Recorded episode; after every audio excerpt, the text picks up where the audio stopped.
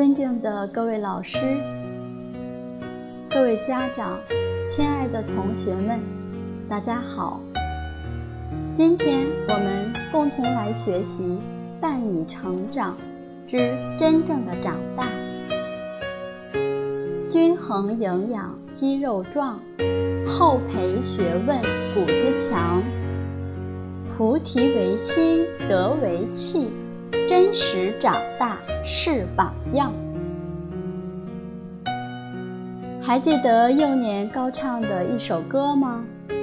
哥哥爸爸真伟大，名誉照我家。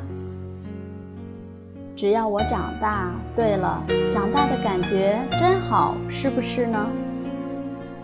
不过表面的长大很容易。真正的长大，可得用一番心思哦。小树长高长壮了，这是身体的成长，从一棵幼苗长成一棵大树，健健壮壮的，是父母心中莫大的安慰。因此，吃的营养，长得健康，是长大的要件之一。知识就是力量，因为学识可以增强我们的实力，使不可能化为可能，使困难变成容易。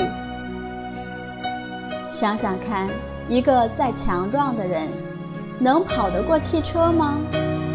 再厉害的人，能飞上天空吗？但因为人们丰富的知识。设计了汽车的问世，使人类驰骋千里；创造了飞机的诞生，使人们一圆飞翔之梦。因此，我们要不断吸收新知，汲取知识的精华。当学问越厚实，我们就更有能力办事。所谓“学问为济世之本”，就是这个道理。知识的累积也是长大必备的条件之一。雪宫老恩师常勉励我们：好人办坏事，坏事变好事；坏人办好事，好事成坏事。其关键就在存心上。因此，人格的涵养是长大的基石。没有它，前二者都会产生动摇。想想看，心术不正的人，强健的身体正可供其逞凶斗狠，伤人害命；人格偏邪的人，丰富的学问正足以令其为非作歹。狡诈行骗，其影响面反倒大于无知无识的庸夫匹夫。所以，正确的价值判断，无瑕的人格修养，正是长大的光荣标志。虽难达成，也要勉力行之。千万别做知识的巨人。却沦为道德的侏儒，这比无知病夫更可耻呀！真正成熟的人，还要有高远的目光，能洞彻过去，测立将来，而不只是沉溺在美丽的现在。古今中外，多少圣贤哲人为人们寻觅过去，指引将来。他们知道人无千日好，好花哪来百日红？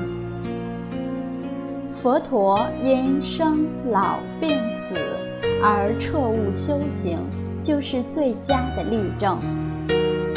我们虽非先知，岂能毫无所感？